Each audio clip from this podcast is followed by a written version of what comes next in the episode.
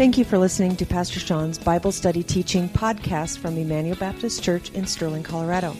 This lesson was recorded during our Wednesday night adult seminars. For more information on Emmanuel Baptist Church, please visit our website at www.ebc online.org. Now here's Pastor Sean. Well, we finished 1 Corinthians last week, and so I said, let's do Haggai. so I want to begin by telling you guys a story that evokes some memories. Um, I don't know where you guys were when 9 11 hit, 2001, September 11th. Um, it, you know, it's, a, it's an image of terrorism. Um, it, was, it was a day of pain in our nation. Um, the Aon Corporation that day had 175 employees. And they they were supposed to show up at work. And there was one lady named, her name was Debbie Archambaud. And she worked on the 92nd floor of the Twin Towers, the South Tower. And she was scheduled to begin her day at 9 o'clock a.m. So she would have been one of the ones that would have died. But she switched her schedule that day with a friend.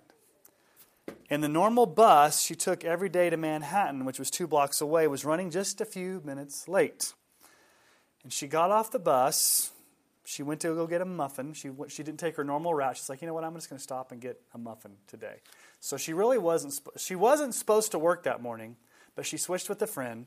Her bus was a little late. She decided to stop and get a muffin. And then as she turned the corner to go to work, she heard the sound of explosions and saw the mayhem of 9 11 and, and, all the smoke and everything come, screaming people running for their lives. And this is what she wrote. Um, it, was in, it was in a newspaper article. Minuscule details. A late bus and a muffin saved my life. Who would have thought that a normal delay like that would have been something that saved a person's life? And so I, I had to ask a question How many times has God, in His providence, quote unquote, delayed us and actually protected us from uh, some unforeseen tragedy? We, we may not be able to count those times that God's done that. So sometimes being delayed is a good thing, right? Like you're delayed from getting killed in 9 11, that's a good thing.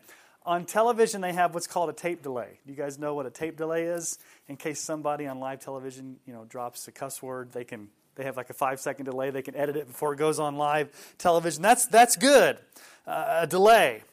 But what if the delay that we experience comes from complacency or disobedience, and it prevents us from glorifying God? Um, a lot of times, parents will use the count to three method to get their kid to do something. I don't, we, don't, we never use that. You know why we didn't use the count to three method? It, it teaches delayed obedience. Because what you basically do is, okay, one, two, and then what do they know. When you get to three, you really mean it. So it teaches them to wait until you really mean it. And so we basically just said, Aiden, you need to do it now.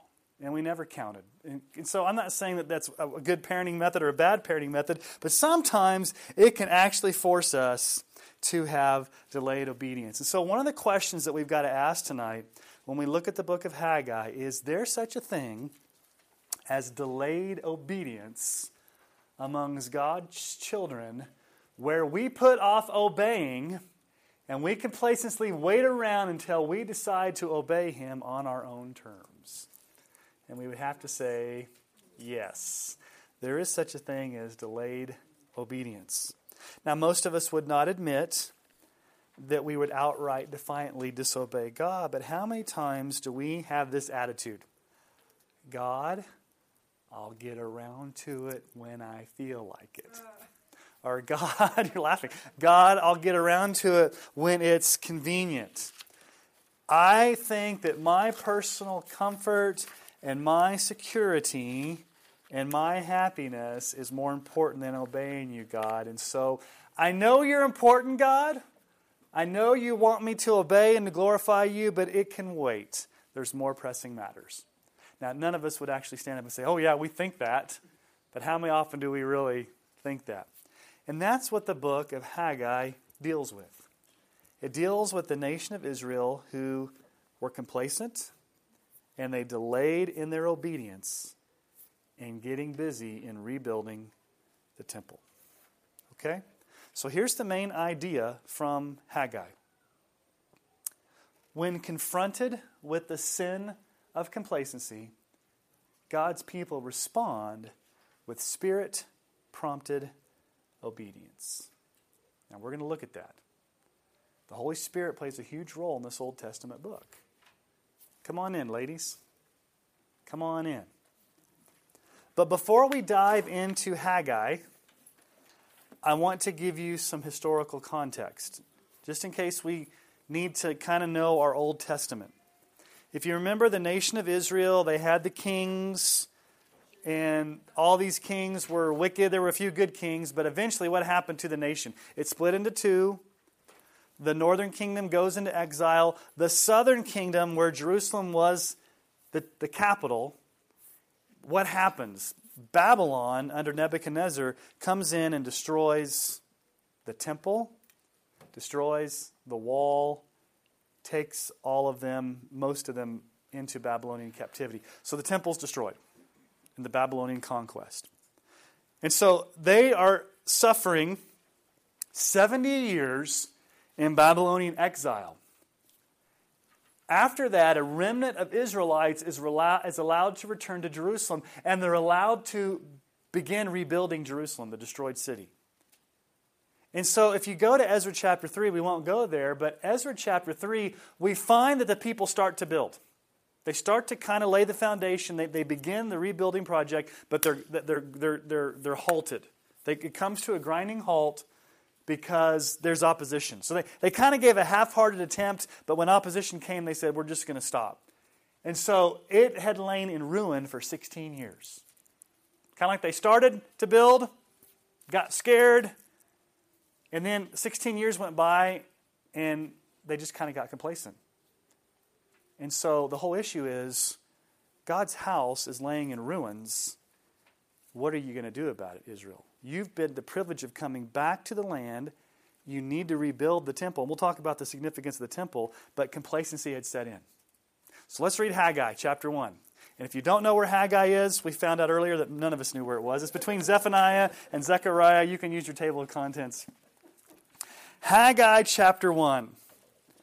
And really, this is divided into two parts. 1 through 11 shows their complacency, and then verses 12 through 15, we see the people responding. So, so let's, let's look at verses 1 through 11. Let's just read all of chapter. There's just two chapters to Haggai. I'm not sure how far we're going to get tonight with just two chapters, but we'll see how far we get. I hope to finish it all, but we may not.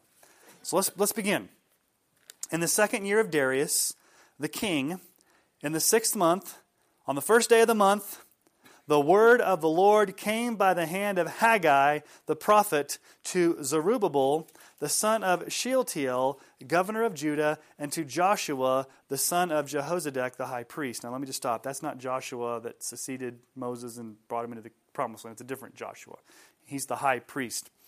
Thus says the Lord of hosts These people say the time has not yet come to rebuild the house of the Lord.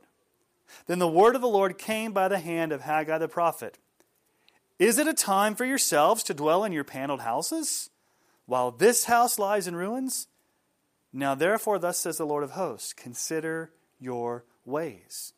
You've sown much and harvested little. You eat, but you never have enough.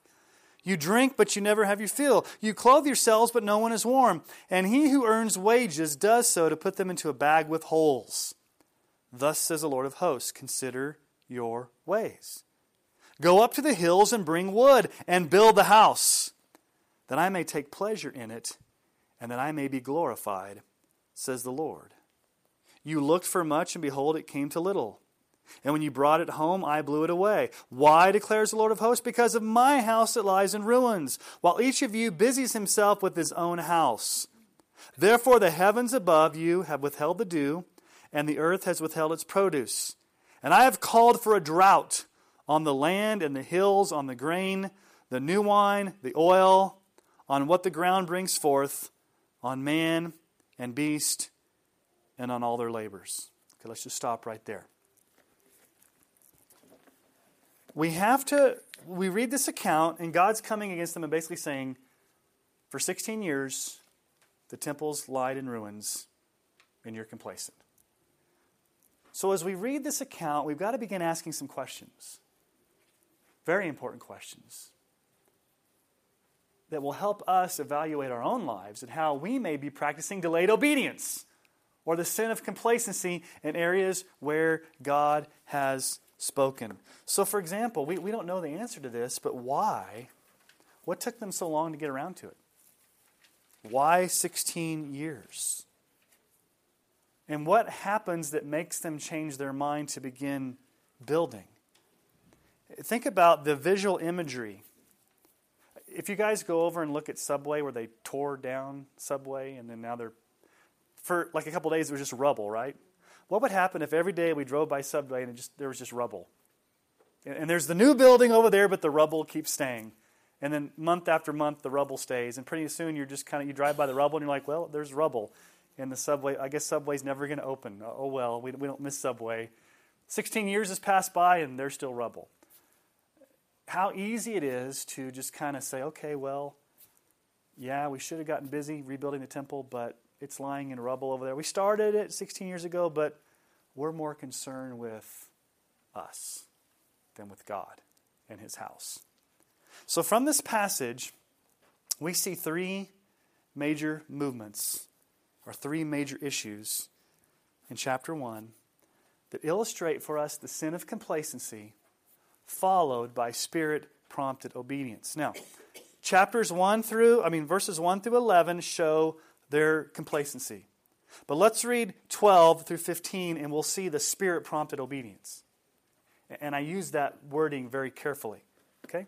So let's, let's pick up and read verses 12 through the end of the chapter. Then Zerubbabel the son of Shealtiel and Joshua the son of Jehozadak the high priest, with all the remnant of the people, obeyed the voice of the Lord their God and the words of Haggai the prophet, as the Lord their God had sent them. And the people feared the Lord.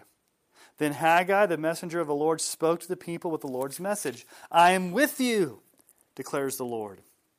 And the Lord stirred up the spirit of Zerubbabel, the son of Shealtiel, governor of Judah, and the spirit of Joshua, the son of Jehozadak, the high priest, and the spirit of all the remnant of the people. And they came and worked on the house of the Lord of hosts their God on the 24th day of the month, in the sixth month, in the second year of Darius the king. It's real easy. Haggai comes to them and says, You're complacent, you're not building.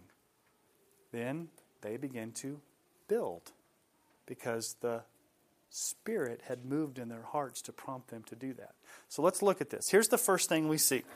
Number one, we see that the sovereign Lord sends his prophet to rebuke the people. Okay? Look at verse 1 here. You've got the time frame in the second year of Darius the king, the sixth month. This is around August 29th, 520 BC. We've got the exact date if you go back and look at history. Where Darius was the king of the Persian Empire, this is a time of political stability. It's a time of political stability for Israel. There's no wars, there's no invaders. It's a time of peace and prosperity, which should tell you something. In times of peace and prosperity, how God's people sometimes respond. It says, The word of the Lord came by the hand of Haggai. Isn't that a weird expression? The text says, The word of the Lord came by the hand. Now, how does a hand bring a word? He's not writing this down per se, it's an expression. This is an emphatic way of showing that Haggai didn't just make this message up, but it originated from the very heart and purpose of God, and it became active through God's mouthpiece to rebuke his people. So Haggai is a prophet, a mouthpiece of God, and he comes to rebuke them. Now, why do I mention this word rebuke? Where do you see the word rebuke? We see it in the grammar. When it says, Thus says the Lord of hosts, verse 2, these people say the time has not yet come to rebuild the house of the Lord.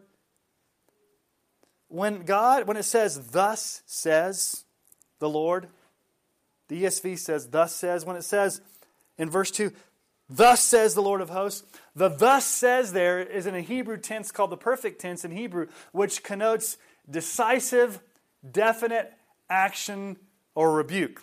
So God is coming to them, not gently, but coming in a rebuke, saying, I'm speaking. Time is up. You've been complacent long enough. And what's he called? He's called the Lord of hosts. Thus says the Lord of hosts. This expression is used 14 times in this book, and it carries the idea of a sovereign monarch reigning on his throne with a vast array of armies at his disposal and who controls the destiny of the universe. And so God is coming to them as the sovereign God, rebuking them for their complacency. And there's a play on words here. What does he say? Thus says the Lord. The people say, it's not time. But God says, it's time. So here's the play on words in this verse the seriousness of the rebuke. God has been decisive and definite in his command for them to rebuild the temple. Thus says the Lord, it is time for you to rebuild. And what do the people do? They respond with the same decisiveness by saying, No, God, it's not time to build. Do you see how they're playing God there? God comes and says, It's time to build. No, it's not, God. It's not time to build. That's kind of scary. The word time in the Hebrew there, God says, and oh, I just kind of told you that. The word time there carries the idea for the people, it just it wasn't an opportune time. Now think about that for a moment. God says it's time. And what do they say? God, it's not really convenient for us. Could you pick a better time? Could you, could you, could, you, can we wait a little bit longer? I know, God, you've come to us and you've, you've been decisive and you're rebuking us and you're saying it's time to build. But God, really, we understand that, but it's just not a good time. It's just not convenient. And they didn't outright say no to God, did they? Did they say no to God? It was a delayed obedience. We will obey when we get around to it. You see how that's a little slippery? Most of the times, we as Christians aren't going to say, No, God, because most of us don't say no to God. Maybe we do. But a lot of times, how often do we say, Well, let's just wait, God? I'll get around to it when I feel like it. Not right now, God. There's not that immediate obedience. So, one commentator says it this way the dispute was not over whether the temple should be rebuilt. That was not, a, that was not an issue, but whether the appropriate time for doing so had yet arrived. Another writer says they were saying no. They, they were not saying no, but not yet. And then Martin Luther has been rumored to say, How soon, not now, becomes never. now, here's the issue What's the whole issue here that they're supposed to be doing? Rebuilding the temple. What was the temple? Why is this so important in that time of redemptive history? The temple was the national emblem of God's manifest presence among the people. And to refuse to rebuild the temple was showing that they could live life without God. It was basically functional atheism. Can, you see what's going on here? They would never say, We don't believe in God. They would never say, Oh, we don't need God. We don't need God's presence. We don't need God's help. We don't need to worship God. They would never outright say that by them not building the temple. What were they saying? God can wait. He's important, but He can wait. And so we need to ask the question why were they waiting? Why weren't they getting around to it right away? Was there economic pressure preventing them from building? Was there a dire national emergency? Was there a threat of war? If you remember back when, when we preached through Nehemiah, there's a lot of things going on against Nehemiah, right? When Nehemiah was rebuilding the wall, you had all of these nations coming against them and fighting against them, and, and there was all this opposition. So you may be thinking to yourself, well, the reason they've waited 16 years to rebuild the wall or rebuild the temple here is because there's opposition. There's people coming against them. They're afraid. But here's the issue when you go back and study history, and we've got the exact dates here, we see that Israel back in the land after exile was relatively at peace and stability under Persian rule. And if the date is correct here of August 29th, the harvest season is over and the people are not overly busy. We find out from Ezra chapter 4 that the political threat from Samaria was resolved. It didn't cause them any reason for alarm. We can only speculate why they didn't do it right away.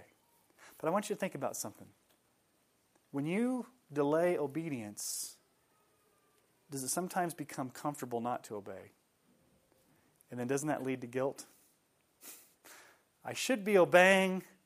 I'm not.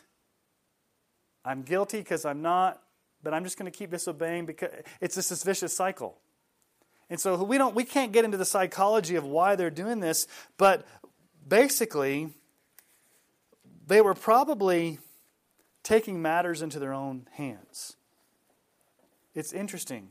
Was there any debate about whether they should rebuild the temple or not? Mean, was this something they had to sit around and wait for God to? Did God have to show up to? Did God even need to send prophet Haggai to them to tell them to rebuild the temple? This was something they should have done immediately when they got back. There was no question. But, but I want you to think about something. Oftentimes, we delay obedience in our lives and clear issues mandated by the scriptures because we want, quote, a word from the Lord. We want to see the blinding light. We want to hear the powerful voice. We want to feel some type of mystical impression. We want to sometimes get this nod to move forward. And so there's some things that we're just waiting for God. If God, if you just gave me a sign, I'd do it. Let me ask you does God have to give you a sign to, to, to, to do evangelism? Does God have to give you a sign to um, display the fruit of the Spirit. I mean, there's some things that the Bible is clear on, but how many people don't do what's clear? Here, here's the thing that frustrates me a lot of times as a pastor. Oftentimes, people will come into my office for pastoral counseling, and, and, and they really want to know God's will for their lives. I think I tell you this all the time. I just want to know God's will for my life. If God could just show me, if God could just speak to me, if God could just give me a sign, I would really want to know God's will for my life. I really want to do what He wants for my future. And I begin to ask some probing questions.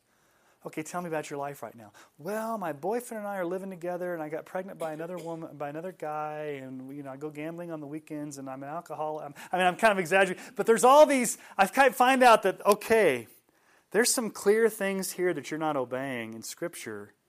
So why do you think God's going to give you some mystical direction when you're not obeying the clear thing? Who knows? Maybe they were sitting there waiting for Maybe Haggai wasn't enough. Maybe they were waiting for like this blinding light to come from the mountain, like Moses, and say, "Build the temple," and it never showed up. And so, who knows why they are delaying? But here's the second thing. Not only does God rebuke them, but He reasons with them. This entire section, verses three through eleven can be subdivided into four headings to illustrate how the Lord reasons with his people. Now, there's, it's interesting how God acts here.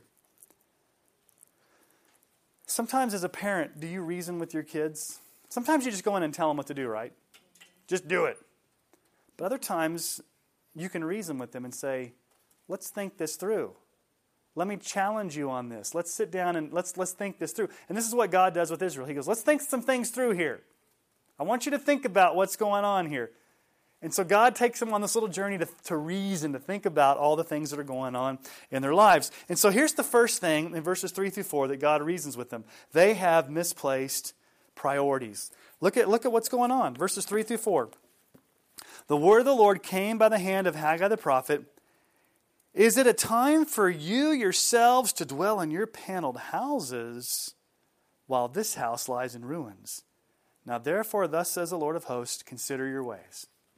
Consider your ways. Think about what you're doing. You've got misplaced priorities. What, what are they doing? They are living where? In paneled houses, which was a huge deal back then. They were making sure that their personal homes are up to speed but yet God's house is lying in ruins. We've got the manicured lawn, we've got our brand new gutter and siding. We've got the paneled houses. We've got the air conditioning. We've got the two car garage. Our house is pristine. We've spent so much time and energy making sure our houses look great. And God's saying, You're putting so much energy into your own individual houses that the house, my house, the temple, you're neglecting the temple. And God reasons with them. Here's what's going on they have neglected the rebuilding of the temple for a far greater priority in their lives personal comfort and security in their own homes. Now, here's the issue they're acting as individuals. And as a nation of Israel, you don't act as individuals, you act as a covenant people. And so, this is the height of arrogance for God's covenant people to be individually working on their own homes instead of coming together to, to build the house of the Lord. And, and it makes me think about sometimes as Christians, we can have this privatized, Lone Ranger mentality where, where we don't hold ourselves accountable in covenant relationship. We don't, we don't get in each other's lives. Oftentimes, we're so seduced by the American dream that we're more into consumerism than we are into loving one another and serving one another and, and, and having a close knit bond of fellowship. We can come to church, we can come and sit and watch the show and never talk to anybody and leave and never have relationships and never have deep, deep uh, community. And so the Lord comes to the people through Haggai and he says, Consider your ways. And really, verse 4 is a question that should have a rhetorical note. Is it a time for you yourselves to dwell in your panel houses while this house lies in ruins? And the answer would be no, it's not a time. Consider your ways. Think about, reason about, consider, consider your ways. All right, the second experience is the fruit of their disobedience. We see this displayed in verses 5 through 6. Look at verse 5. Now, therefore, thus says the Lord of hosts Consider your ways. You've sown much and harvested little. You eat, but you never have enough. You drink, but you never have your fill. You clothe yourselves, but no one is warm. And he who earns wages does so to put them in a bag with holes. Verse 5 the Lord again reasons with them, says, Consider your ways. There's an urgency conveyed in how this is worded in the Hebrew language. Consider your ways, your lifestyle. And then in verse 6, God reminds them of the fruit of their disobedience. What's going on in verse 6? You guys are working like dogs to try to make money, to try to build, you know, grow crops. You, you eat, you never get filled. You drink, you never have enough. You, you buy clothes, but your pockets are got holes. You, everything's not going right for you. You're trying, you're consuming, you're consuming, you're consuming, but you're never satisfied. And so God's kind of being a little playing with them here a little bit. But basically, what He's saying is this you're embroiled in materialism and consumerism. You're paneling your houses, you're enjoying the good things of life, you're trying to satisfy yourself with consuming, but here's what happens you find yourself empty. As you pursue the American dream of getting more and more stuff, you keep finding that the more stuff you get, the emptier you feel, the less you have, and it doesn't satisfy. Now, is God being literal here or is he being metaphorical? I think it'd be both. You eat, but you never have enough. You drink, but you never have your fill. You clothe yourselves, but no one's warm. You sow, but you harvest little. This could literally be the fact that they're not materially, crop wise, food wise, getting what they need. But it could be metaphorically saying, you're consuming yourself with all these things and they don't satisfy. Now, in 7 through 8, we see the command to actually rebuild the temple. Verse 7 Thus says the Lord of hosts, consider your ways. He says it again. Think about what you're doing. And then God gets real practical. He says, Go up to the hills, go find wood, build the house that I may take pleasure in it, and that I may be glorified. Now, here's what they probably had to do. Because the temple still lied in ruins, they probably had to go clear out a lot of the rocks so they had to clear the, the, the area to, to put the foundation, but they would probably have to go scavenger up in the hills to find timber or lumber to come down and start building the house. And God says, be practical, actually get up off your fannies and go start getting stuff to build this. Um, you, you, you, probably, I mean, think about it. You're spending all this time and energy on your own house. Now get busy on my house, is what God is saying. And then in verses 9 through 11, we find the reason for their troubles. They're having troubles. Verse 9 You looked for much and beheld it came to little. And when you brought it home, I blew it away. Why, declares the Lord of hosts? Because of my house that lies in ruins. While each of you busies, that's a key word, busies himself with his own house. Therefore, the heavens above you have withheld dew, and the earth has withheld its produce. And I have called for a drought on the land and the hills, on the grain, the new wine, the oil, on what the ground brings forth, on man and beast, and all their labors. They were busying themselves on their house. It's interesting that word. The word busying or busies, it's continuous action. It's, it consumed all their time and energy. They were obsessed with making much of their own houses, while the real house that should have been much was lying in a wasteland. And what does God do? God sovereignly comes in his providence and withholds rain and causes them to have problem with their harvest. He says, the reason you guys are having um, famine and, and no harvest and, and no crops is because I'm doing it. I have withheld. I've called for a drought. Psalm 135, 6, whatever the Lord pleases, he does in heaven and on earth and the sea and all the depths. Now, here's another play on words. The Hebrew language likes to use a lot of play on words. Look at verse 11. What does God say? I have called for a drought. What's a drought? No, no rain. What does a drought cause? The crops to lie in ruins. The same word for ruins is the same word for drought. So God's saying, okay, if my house is going to be a drought, your crops are going to be a drought. If my house lies in ruins, your crops are going to lie in ruins. And I'm doing this. You're suffering the consequences. I'm causing you to suffer the consequences of your disobedience because my house is lying in ruins. You've caused a drought on my house, I'm causing a drought on your crops. It's a little play on words there. And so, In this section, God comes with the rebuke, God comes with reasoning. They're complacent, they're rebellious, they're apathetic. They need to be wakened up. Now, life could go on. How many years has it been? 16 years. It could go on another 16 years. But what does God say there? Look at verse 8. Why does he want the house built? Why does he want the temple built? It's in the temple that I take pleasure and then I show my glory. Now, in that period of redemptive history, it's important to remember that the temple was the be all end all where God's glory and God's presence and God's majesty manifested itself to the people. Uh, so, in that period of time in Israel's history, God was pleased to dwell in the temple where his glory would. But here's what's going on they were functional atheists. God's dwelling place could lie in ruins. Their delayed obedience was really saying that it didn't matter to them if God was truly with them. It doesn't matter if God was truly with them. And yet, here's the beauty of this verse. Here's the beauty of this chapter. God does not leave them to their own devices to somehow pull themselves up by their own bootstraps to muster enough strength and fervor to begin the rebuilding project, which leads us to our third issue. So what's the what's the what's the what's going on here?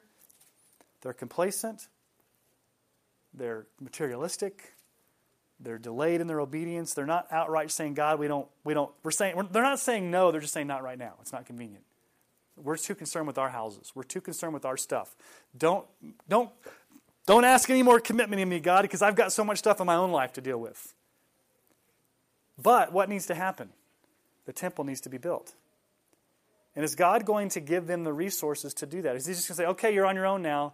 Go build it. Now, here's the third thing we see the sovereign Lord, first of all, he rebukes his people, he reasons with his people. The third thing is he renews his people. And he does this in three ways. First of all, in verse 12, the people respond in obedient fear. Look at verse 12. Then Zerubbabel, the son of Shealtiel, and Joshua, the son of Jehozadak, the high priest, with all the remnant of the people, what did they do? They obeyed the voice of the Lord their God and the words of Haggai the prophet as the Lord their God had sent them, and the people feared the Lord. They responded in obedience and in fear. I want you to pay close attention to a detail in the text. If you read carefully, sometimes if you read real carefully, you can see that how these, these, these texts give you really great hints into things. There's a change in the wording. Notice in verse 12, what does it say? They obeyed the voice of their God. In the preceding verses, did they really believe it was their God? You're God, and yeah, you're kind of important, but not right now. It switched. You see how a difference it was? Before, in the preceding verses, God will get around to it when we want to. Yeah, don't bug us, God. Get off our backs, God. It's not a good time. And now it immediately changes to a new response. What is it now? We're obeying my God.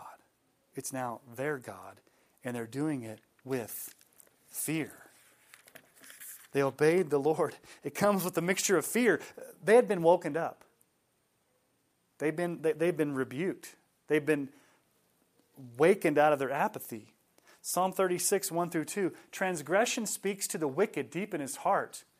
There is no fear of God before his eyes, for he flatters himself in his own eyes that his iniquity cannot be found out and hated. Some people, that was the way they were, they were operating before, right? We don't have any real fear of God. We'll get, God will get around to it when we want to. It's not a big deal, there's not urgency. We really don't have a fear. We don't have a deep seated passion. We don't have a commitment to do that. We'll get around to it when it's time. But now, when they realize what they've been doing, there's some fear. Do you think it like struck them? Think about just the paradigm shift it would have taken. Day after day, you walk past the rubble heap for 16 years. And all of a sudden, God comes to you with a rebuke and says, You've been spending a whole lot more time on your own houses while mine is in ruins, and that's the reason you're having a drought. Their eyes opened and they began to say, Whoa, okay, we better get busy and obeying. We fear the Lord. Hebrews 10 31, it's a fearful thing to fall into the hands of the living God. You see, back in verse 2, when they say, It's not time, they're nonchalant, complacent, disinterested. They're not displaying a fear of the Lord. We'll get around to it when we want to. Casual. So, why this drastic change? Why the drastic change? But I also want you to know something else. Not only they respond in obedience and fear, but in verse 13, they're reminded of God's presence. This is very, very important. Look at verse 13. Then Haggai, the messenger of the Lord, spoke to the people with the Lord's message I am with you, declares the Lord. That's a very, very important verse. God comes to them and says, I am with you. This was something they had forgotten. Because what did the temple, what was the, what was the whole purpose of the temple? The temple equated God's presence with them. And since it was sitting in ruins, what could they not do? Worship. No sacrificial system, no worship, no holy of holies, none of the, none of the things that made Israel operate in, in a living relationship with God. There was no intimacy or closeness to God. But what does God say? I'm not waiting for you to build the temple to be with you. That's just a symbol. I'm with you. I'm going to give you the power. I'm going to give you the encouragement. I'm going to give you the hope. Now, at this point, we need to ask a very important question What actually prompted the change in the people? How did they go from casual disinterest, I'll get around to it, God, to this engaged, quick, fearful obedience? What brought about the fear of the Lord? Did they just have great spiritual intuition?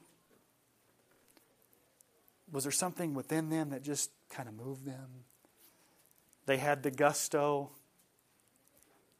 No, it's interesting.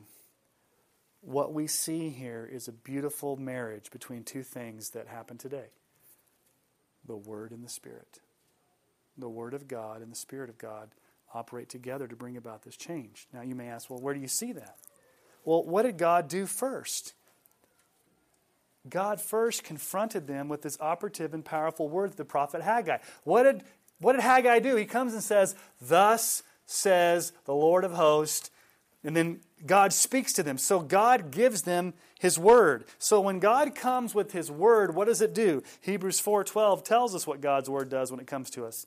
For the word of God is living and active and sharper than any two-edged sword, piercing to the division of soul and of spirits of joints and marrow and discerning the thoughts and intentions of the heart. That's what happened to them.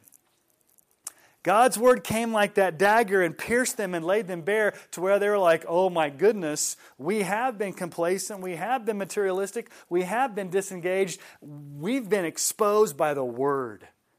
And that's what God's word does to us. That's what happens when you sit under good preaching, when you listen to the, the scriptures, when you read your Bible. When God's word comes to you, it's going to confront you and open your eyes in areas that you need to change. All of us can give examples of that of how the Word exposes us.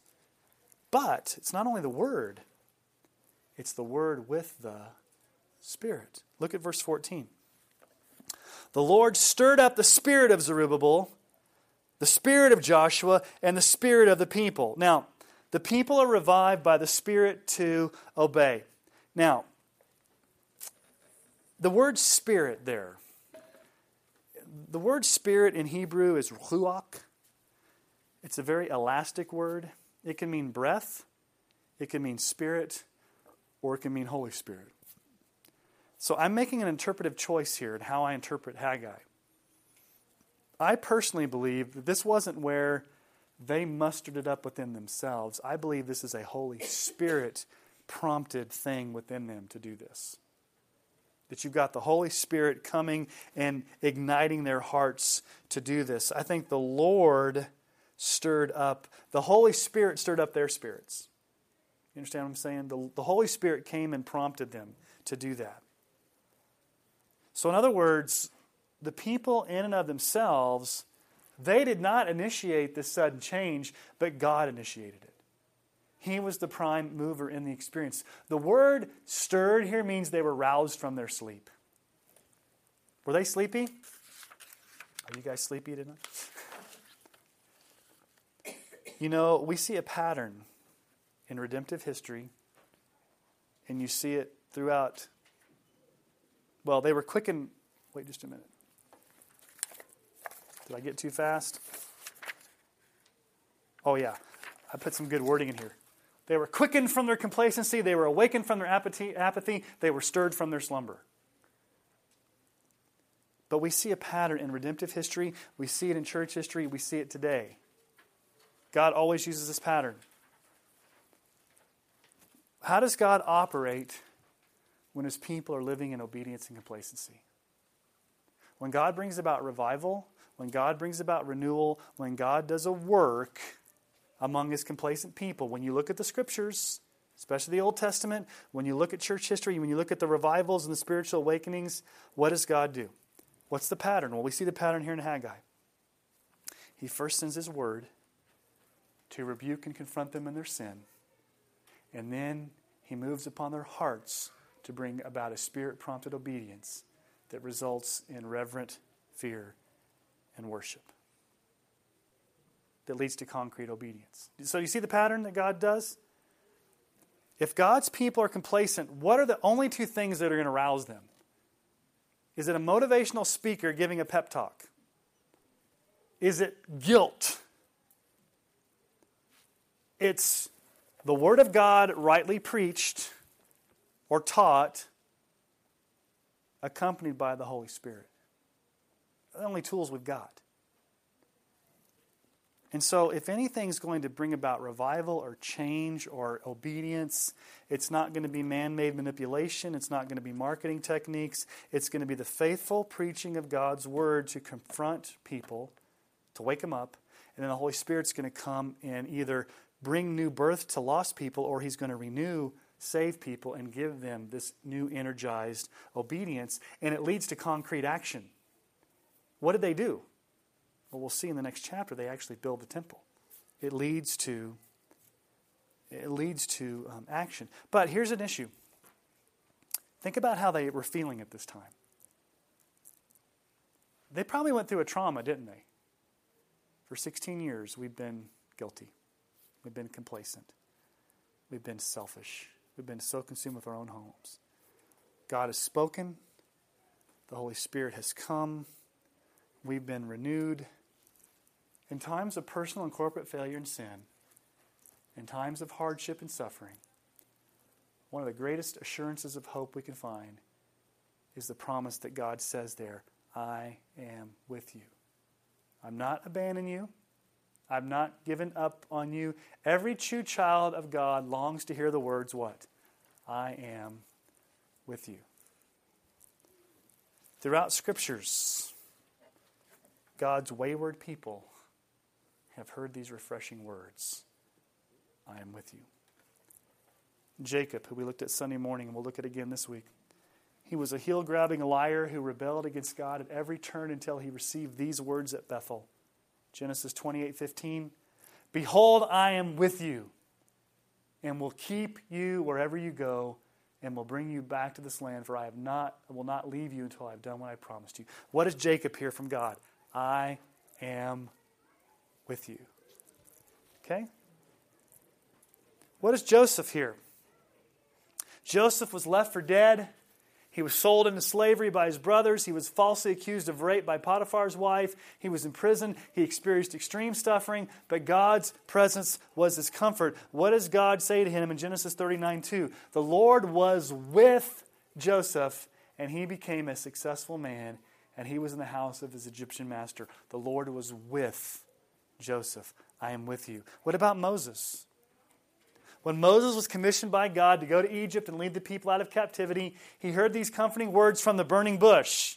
Exodus 3:12, "But I will be with you." And this shall be the sign for you that I have sent you when you have brought the people out of Egypt. You shall serve God on this mountain. Jacob heard, I will be with you. Joseph heard, I will be with you. Moses heard, I will be with you. What about Joshua when he's about ready to stand on the banks of the Jordan to cross over and to occupy the land? His knees are knocking. He's filled with fear and trembling. What does he hear from the Lord as he's about ready to take the promised land? In Joshua 1 5, no man shall be able to stand before you all the days of your life. Just as I was with Moses, so I will be with you. I will not leave you or forsake you. What about David? When God told David that he would have an everlasting covenant and a kingly dynasty, he heard these comforting words in 2 Samuel 7 9. And I have been with you wherever you went, and have cut off all of your enemies from before you, and I will make for you a great name like the name of the great ones of the earth. I will be with you. Jacob heard it, Joseph heard it, Moses heard it, Joshua heard it, David heard it. The ultimate expression Jacob wrestled with God. But the true Israel, Jesus, was the one that died for our sins. Joseph was humiliated and sacrificed to save many people. But Jesus was the ultimate sacrifice and provides eternal salvation for his people. Moses ascended the mountain to deliver God's law, but the second Moses descended up Mount Calvary to fulfill the law and to die and live a perfect life of righteousness. Joshua was the military conqueror that led the victory into the promised land. Jesus is our conqueror who's led us into eternal life. And David is the king of Israel, but Jesus is the true king of Israel. So, what is the ultimate consummation of I will be with you? What was announced at Christ at his birth? Matthew 1:23. Behold, a virgin shall conceive and bear a son, and they shall call his name Emmanuel, which means what? God with us. Every true child of God longs to hear the words, I am with you. And every Old Testament saint that we looked at heard the words. And we don't have to just hear the words, but the Word became flesh and dwelt among us to be the I will always be with you. What were Jesus' last words in the Great Commission before he went back up to heaven? Matthew 28 20. And behold, I am with you always into the end of the age. So, what do the people need to hear most? I am with you, and I'm going to give my Holy Spirit in you, and you are going to rebuild this temple. You've failed. 16 years of failure, 16 years of materialism, 16 years of complacency, 16 years of putting me off, but I've not abandoned you because you're my people. So I am with you, and I'm with you through the power of the Holy Spirit in you. That was for them. But for us, it's even greater because not only do we have the Holy Spirit within us, but we have Christ, the ultimate I am with you to the end of the age, whose name means God with us. So, what is this promise of Christ being our Emmanuel, God with us, impact us today? What does this tell us about the beauty of the gospel? It tells us this we can obey with spirit prompted obedience because of what Christ has first done for us in the gospel. Before we are commanded to live out our obedience to Christ, we must first be amazed at what He's done for us in the cross to free us and to give us a new identity in Him. So, how can we truly, how can we truly succeed in obeying Christ? There's power in the gospel, which grants us spirit prompted obedience. That's a promise. I will be with you I will stir up your spirit. You can obey. All of the promises of God are fulfilled in Christ, who in turn has given us his Holy Spirit to work in us his obedience. What is 2 Corinthians 1 20 through 22? For all the promises of God find their yes in him. That is why through him that we utter our amen to God for his glory. And it is God who establishes us with you in Christ and has anointed us and who has also put a seal on us and given us his spirit in our hearts as a guarantee. What has God given to us in our hearts as a guarantee? The Holy Spirit. So that every promise that God has is yes and amen in Christ, who's been given to us through the power of the Holy Spirit, so we can do what God calls us to do. And when we fail, God doesn't say, I'm going to abandon you. He says, I'm with you. Let me just stir up your heart to do it through what Christ has done because all the promises are yes and amen. So, our complacency, just like their complacency, can be cured through spirit prompted obedience as a result of the gospel of grace through our connection to the true temple of Jesus Christ. And we do not respond with the delayed obedience that casually seeks our own comfort and security on our own timetable, but with an immediate, passionate, and urgent, spirit prompted obedience that seeks the glory of Christ. So when the, when the Lord and Savior says to do something, what should our answer be before we even hear it? Yes, Lord. And how can we obey with immediacy and with urgency? The power of the Holy Spirit. Okay. So, chapter 1 is you're complacent. You're building your own houses. The, the temple lies in ruins. Then God sends the word, sends the Spirit. They're revived through the power of the Holy Spirit. To, to, and God promises them, I'm with you. And then they begin to rebuild. Look at the end of verse 14. They came and worked on the house of the Lord their host on the 24th day of the month in the sixth month in the second year of Darius the king. They got busy. Now let's go into chapter 2. We got time. You guys ready? All right, chapter 2. In the seventh month, on the 21st day of the month, the word of the Lord came by the hand of Haggai the prophet. Speak now to Zerubbabel, the son of Shealtiel, governor of Judah, and to Joshua, the son of Jehozadak, the high priest, and to all the remnant of the people, and say, Who's left among you who saw this house in its former glory? How do you see it now? It is nothing. Is it not as nothing in your eyes? Yet now be strong, O Zerubbabel, declares the Lord. Be strong, O Joshua, son of Jehozadak, the high priest. Be strong, all you people of the land, declares the Lord. Work, for I am with you. Hear it again, declares the Lord of hosts. According, why is God doing this? According to the covenant that I made with you when you came out of Egypt. My spirit remains in your midst. Remember what I had just done in the last chapter? I gave you my spirit to prompt you. It's still there, it's remaining in your midst. Fear not, don't be afraid. For thus says the Lord of hosts, Yet once more in a little while I will shake the heavens and the earth and the sea and the dry land, and I will shake all the nations, so that the treasures of all the nations shall come in, and I will fill this house with glory, says the Lord of hosts. The silver is mine, the gold is mine, declares the Lord of hosts. The latter glory of this house shall be greater than the former, says the Lord of hosts. And in this place I will give peace, declares the Lord of hosts. Okay, what's going on here in the second chapter? God comes to him again. And remember, back in Ezra, the temple came to a grinding halt. It had been 16 years, and now they're getting busy, busy ready to, to, to rebuild it. But in verses 1 through 5 of chapter 2, God is calling the people to look back to the former glory of the temple. And he's saying, Some of you may still be alive. Now, I know some of you are, were little and you don't quite remember, but some of you are old enough to look back and remember I think scholars would say that some of the people um, may have been around, the youngest were probably the youngest people to remember would have been around 55 years old. So some of you are in that, you know, you were maybe a little kid and you remember the glory of the temple in the glory days when the sacrificial system was going on, when there was the temple sacrifices and all the festivals. But what does it look like now? It's lying in ruins. And they need to be strengthened by the Holy Spirit to practically do the work of the temple.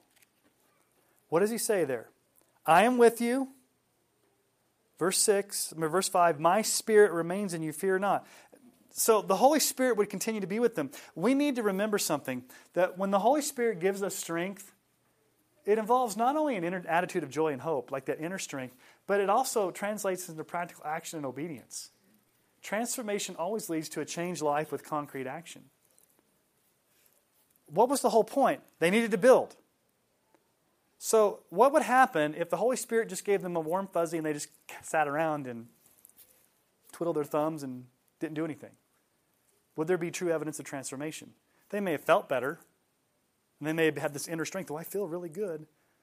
But what does the Holy Spirit lead them to do? Not just be strengthened, but to actually do the obedience, to, to follow through. It's kind of like what James says in James 1.22. But be doers of the word and not hearers only, so deceiving yourselves. Think about how despondent they would have been, those older people that remember the glory days of the temple they need to be reminded of the constant presence of the Holy Spirit in their lives. Now, it says here God's going to shake the heavens and the earth. Don't ask me if I take that literally or metaphorically. I think you can take it both ways.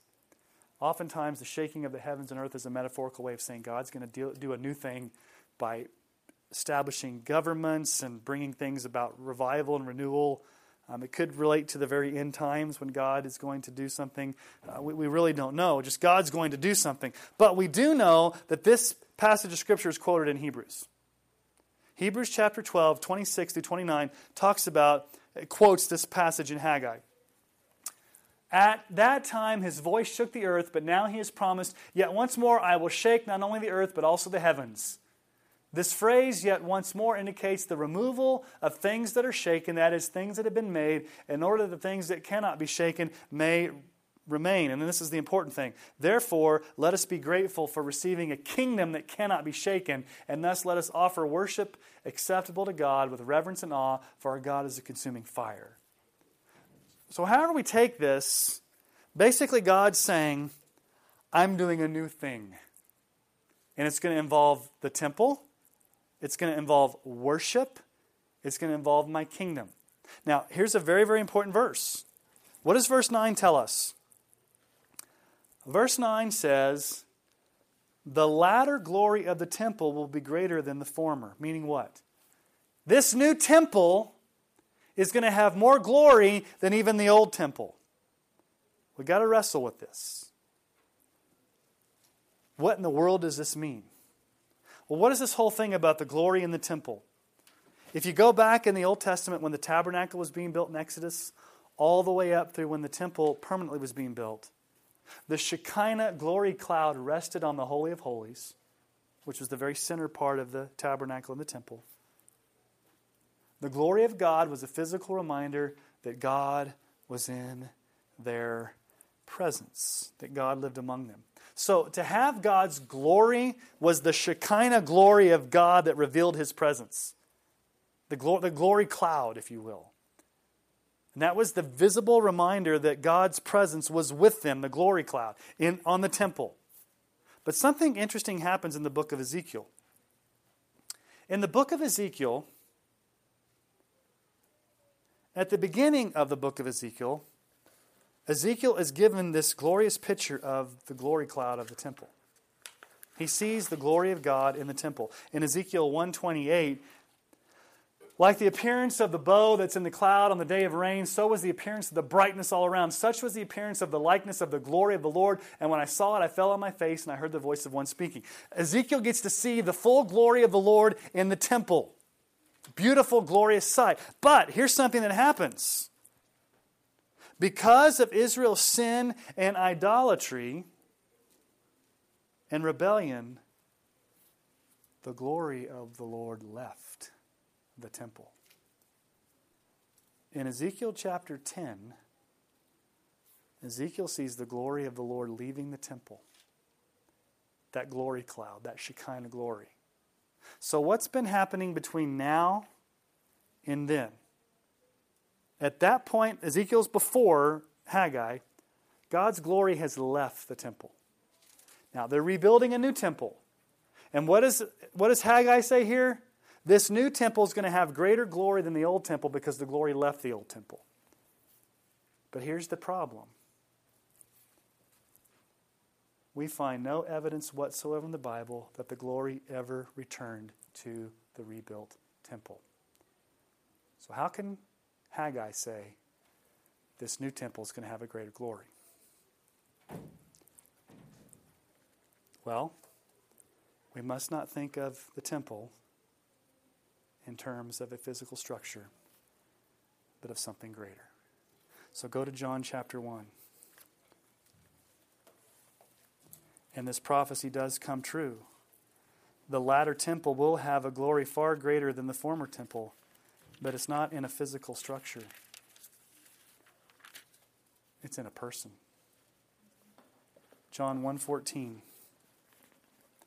And the word became flesh and tabernacled dwelt among us and we have seen his glory glory is of the only son from the father full of grace and truth so Jesus comes back or Jesus comes to earth as the new temple with the full glory of God residing. So the glory of the new temple is greater than the glory of the old temple because the glory is not a structure, the glory is a person.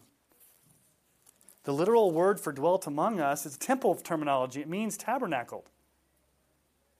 In other words, John here makes the interpretive assertion that Jesus is the new tabernacle temple. He is the end times temple. Colossians 2 9, for in him the whole fullness of of deity dwells bodily. Go to John chapter 2 for a minute. Look at verses 18 through 22. We don't have to like f- find mysterious clues here. The Bible tells us. 2:18 through 22. So the Jews said to him, What sign do you show us for doing these things? Jesus answered them, Destroy this temple and in three days I will raise it up. The Jews then said, It's taken 46 years to build this temple, and you will raise it up in three days. But he was speaking about the temple of his body. When therefore he was raised from the dead, his disciples remembered that he had said this, and they believed the scripture and the word that Jesus had spoken. What does John tell us there? What is the temple? Jesus. And is the glory going to come in a greater way to the new temple than the old temple? Absolutely, because the new temple is going to be Jesus. So John the gospel writer believes that the temple is Jesus. What is Paul? How does Paul view the temple? He sees it as something spiritual. We just looked at this in 1 Corinthians chapter 3, 16. Do you not know that you, y'all, you guys, are God's temple? and that God's Spirit dwells in you. If anyone destroys God's temple, God will destroy him. For God's temple is holy, and you are that temple. So, what is a temple in the New Testament? Is it a building, or is it us? Is it Jesus, or is it us? Yes. But what does a temple mean? The temple is a place where God dwells. In the New Testament, are we told of any physical rebuilt temple where God would dwell? Or does the New Testament tell us that the temple is believers indwelt by the Holy Spirit? 1 Corinthians 6 19 through 20. Do you not know that your body is a temple of the Holy Spirit within you, whom you have from God? You are not your own, for you were bought with a price, so glorify God in your body. And then in Ephesians 2 19 through 22, so then you're no longer strangers and aliens, but you are fellow citizens with the saints and members of the household of God, built on the foundation of the apostles and prophets, Christ Jesus himself being the cornerstone. The cornerstone of what? The temple in whom the whole structure, temple, being joined together, grows into a holy temple in the Lord. In Him, you're also being built together into a dwelling place for God by the Spirit. So, who is the temple? Jesus is the cornerstone. Who is in the temple? We're the temple. Who dwells in us? The Holy Spirit. So, is the end times temple that Haggai says is going to have greater glory, more so than the former temple? Is it a structure or is it the church with Christ as the cornerstone being empowered by the Holy Spirit? John seems to think so. Paul seems to think so. Well, let's think about what is Peter? How does Peter interpret the temple? 1 Peter 2 4 through 6 As you come to him, a living stone, rejected by men, but in the sight of God, chosen and precious, you yourselves, like living stones, are being built up as a spiritual house. That's a temple to be a holy priesthood, to offer spiritual sacrifices acceptable to God through Jesus Christ. For it stands in Scripture Behold, I'm laying in Zion a stone, a cornerstone chosen and precious, and whoever believes in him will not be put to shame. So, John, Paul, and Peter all see the prophecy about an end times temple being about Jesus and believers, and it is spiritual and, and not physical in nature. Now, let's go to the end of the Bible the ultimate consummation of the glory of the temple will be in the new heavens and the new earth. How does Revelation interpret the temple? Revelation 21, 22 through 27. And I saw no temple in the city, for its temple is the Lord God Almighty and the Lamb. So who's the temple? Jesus. Who's the temple? We are. How can we and Jesus both be the temple? If we have union with Christ and God dwells with us through the power of the Holy Spirit, we can mix these metaphors because it's a spiritual reality. And the city has no need of sun or moon to shine on it, for the glory of God gives its light, and its lamp is the Lamb. By its light will the nations walk, and the kings of the earth bring their glory into it. And its gates will never be shut by day, and there will be no night. They will bring into it the glory and the honor of the nations, but nothing unclean will ever enter it, nor anyone who does what is detestable or false, but only those who are written in the Lamb's book of life. So, Haggai chapter 2, verse 9, when it talks about this temple, what do they think they're building? They are putting their hope in a physical structure to be rebuilt so they can experience God with us. What do we get to experience? We get the ultimate consummation of God with us. Jesus, the great I am, Emmanuel, comes in the flesh, is the temple. And when we are connected to Him by faith, we, like spiritual stones, are being built in the temple to offer worship to Him in the power of the Holy Spirit. So, therefore, Haggai can say that this new temple is going to have far much greater glory than the old temple because it's going to stretch across the whole world and eventually be in the new heavens and the new earth. And that blows your mind right there. These people didn't understand fully what it was. They thought they were just building God a house. It is a direct prophecy about Jesus and the church and our future destiny. Okay? And in verses 10 through 19, God gives them a promise. God is blessing a defiled people. Let's keep reading. Hopefully, we have time on the 20, verse 10, chapter 2, verse 10. On the 24th day of the ninth month in the second year of Darius, the word of the Lord came by Haggai the prophet. He's going to ask the priest who know the law two, two very obvious questions. Thus says the Lord of hosts Ask the priests about the law. If someone carries holy meat in the fold of his garment and touches with his fold bread or stew or wine or oil or any other kinds of foods, does it become holy? The priest answered, No. Okay, that, was a, a common food law that everybody would have known that it wouldn't be holy because it touched something that wasn't holy. Then Haggai said, If someone who's unclean by contact with a dead body touches any of these, does it become unclean? The priest answered and said, It does become unclean. Then Haggai answered and said, So is it with this people and with this nation before me, declares the Lord, and so with every work of their hands, and what they offer there is unclean. Now then, consider from this day onward. Before a stone was placed upon stone in the temple of the Lord, how did you fare? When one came to a heap of twenty measures, there were but ten. When one came to the wine vat to draw fifty measures, there was only twenty. I struck you and all the products of your toil with blight and with mildew and with hail, yet you did not turn to me, declares the Lord. Consider from this day onward, from the 24th day of the ninth month, since the day that the foundation of the Lord's temple was laid, consider is the seed yet in the barn? Indeed, the vine, the fig tree, the pomegranate, and the olive tree have yielded nothing, but from this day on I will bless you. Haggai asked the priests two questions that they would all know. If holy food touches something unholy, will it be defiled? The answer is yes. If someone comes in contact with a dead body, will they be defiled? Yes. That was the worst thing that could happen to you. If you came in contact with a dead body, you had to go outside the camp you couldn't celebrate Passover, and you had to go through seven days of a ritual cleansing before you could come back.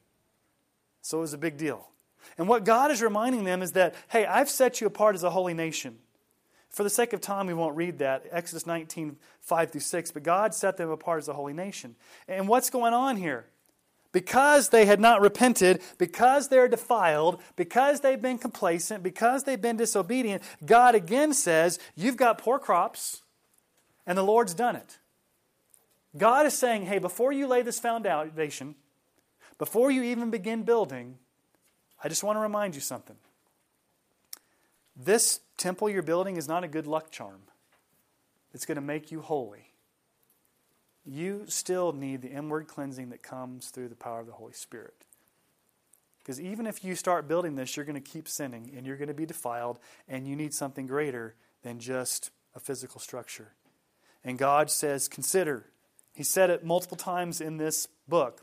Think about what you're doing here in rebuilding the temple. It's not a temple per se that's going to make you a great nation holy, it's my presence. And sometimes people put all their stock in an outward symbol to be right with God. They think church attendance, giving to charity, doing good works, think will make them holy. But the only way we can be accepted by God is through Jesus and the cross and the renewing work of the Holy Spirit in our lives. And God says, in the midst of all of your unholiness, and all of your defilement, I'm giving you a great promise. I am with you. I'm giving you the Holy Spirit. Don't fear. You're unclean, but I'm going to bless you. Not because you deserve it, because I've called you out as a holy people by grace. Now, it ends kind of weird. You may be asked, why does it end this way? Let's look at verse 20.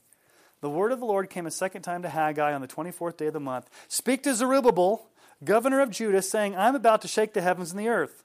And to overthrow the throne of kingdoms, I'm about to destroy the strength of the kingdoms of the nation, and overthrow the chariots and their riders, and the horses and their riders shall go down, every one by the sword of his brother. On that day, declares the Lord, I will make you, O Zerubbabel, my servant, the son of Shealtiel, declares the Lord, and make you like a signet ring, for I have chosen you, declares the Lord of hosts. This book closes with the word to Zerubbabel. And we wonder, what in the world is this all about? Why is it why does it end with a message to Zerubbabel? And who cares about Zerubbabel? Two reasons. Very important.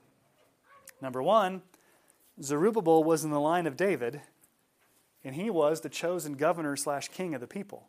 Now, they couldn't have a king because they came back from, from exile.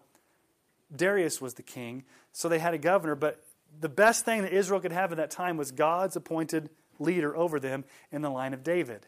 But what's even more important is if you go back to Matthew chapter 1, verse 12, and Luke chapter 3, verse 27, he's in the genealogy of Jesus. So no Zerubbabel no Messiah. So God says, I'm shaking the nations by doing something new.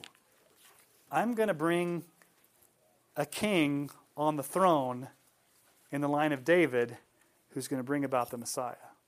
This is again a direct prophecy of Jesus. And Zerubbabel would be a signet ring. What does that mean? As God's chosen leader. When a king wanted to put his seal on an official document, they would roll up a scroll and then put hot wax on it to seal it, and then press the signet ring of the king on it to show that it was official. It's very similar to our presidential seal. And he says, Zerubbabel, I'm choosing you to be the prototype leader who's going to carry the line of David, and eventually through you, Jesus is going to be born. So he's a type and shadow of Jesus, Zerubbabel. He was God's chosen one to be the king over his people and to shower us with blessing and to be. What is, what is, what is Zerubbabel? What's the image of Zerubbabel? A king ruling over a rebuilt temple as God's chosen. Who's Jesus? God's chosen Messiah ruling over his people as the temple. So he's a type and shadow of Jesus. He's Jesus is God's seal. Jesus is God's signet ring. Listen to what John 6, 27 through 29 says. Jesus says, Do not work for the food that perishes, but for the food that endures to eternal life, which the Son of Man will give to you. For on him God the Father has set his seal, his signet ring. Then they said to him, What must we do to be doing the works of God? Jesus answered them, This is the work of God, that you believe in him who sent you. So as we get to the end of Haggai, I know this is a lot to take in, it's a short little book you bet you really never knew that Haggai was a gospel centered book. We have the promise of God with us, we have the promise of the Holy Spirit to move us to obedience. We have the promise of Jesus as the true temple who will come and be the ultimate sacrifice, who will take away our sins and give us access into God's presence. And we have the promise that the glory of the Lord will be what is most important as we seek his face in Christ. So don't ever let anybody tell you you can't see Jesus in the Old Testament. We see him in types and shadows here as the temple, as Zerubbabel, and the power of the Holy Spirit to a complacent people who God motivated through his word and his spirit to obey, to rebuild the temple, to fulfill God's plan of redemptive history. So that's, that's Haggai. Now you know a whole lot more about Haggai than you thought you'd ever know. In the last few minutes, do we have any questions?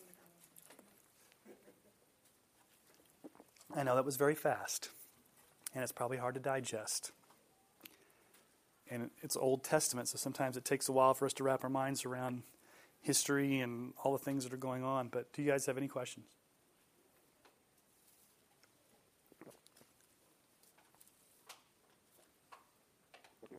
All right. I have no idea what we're going to do next week. We got two more weeks, so I may do another little short. You guys like these little short? You kind of dive into a lot of, lot of. Um, it's like dive into it. I'm trying to think of another short little book that we may deal with. May do. I'll figure it out this week what we're going to do. So it'll be a surprise. It'll be something in the Bible next week. something short. So let's pray and thank God that we have Haggai in the Bible. And now you guys are an expert in Haggai.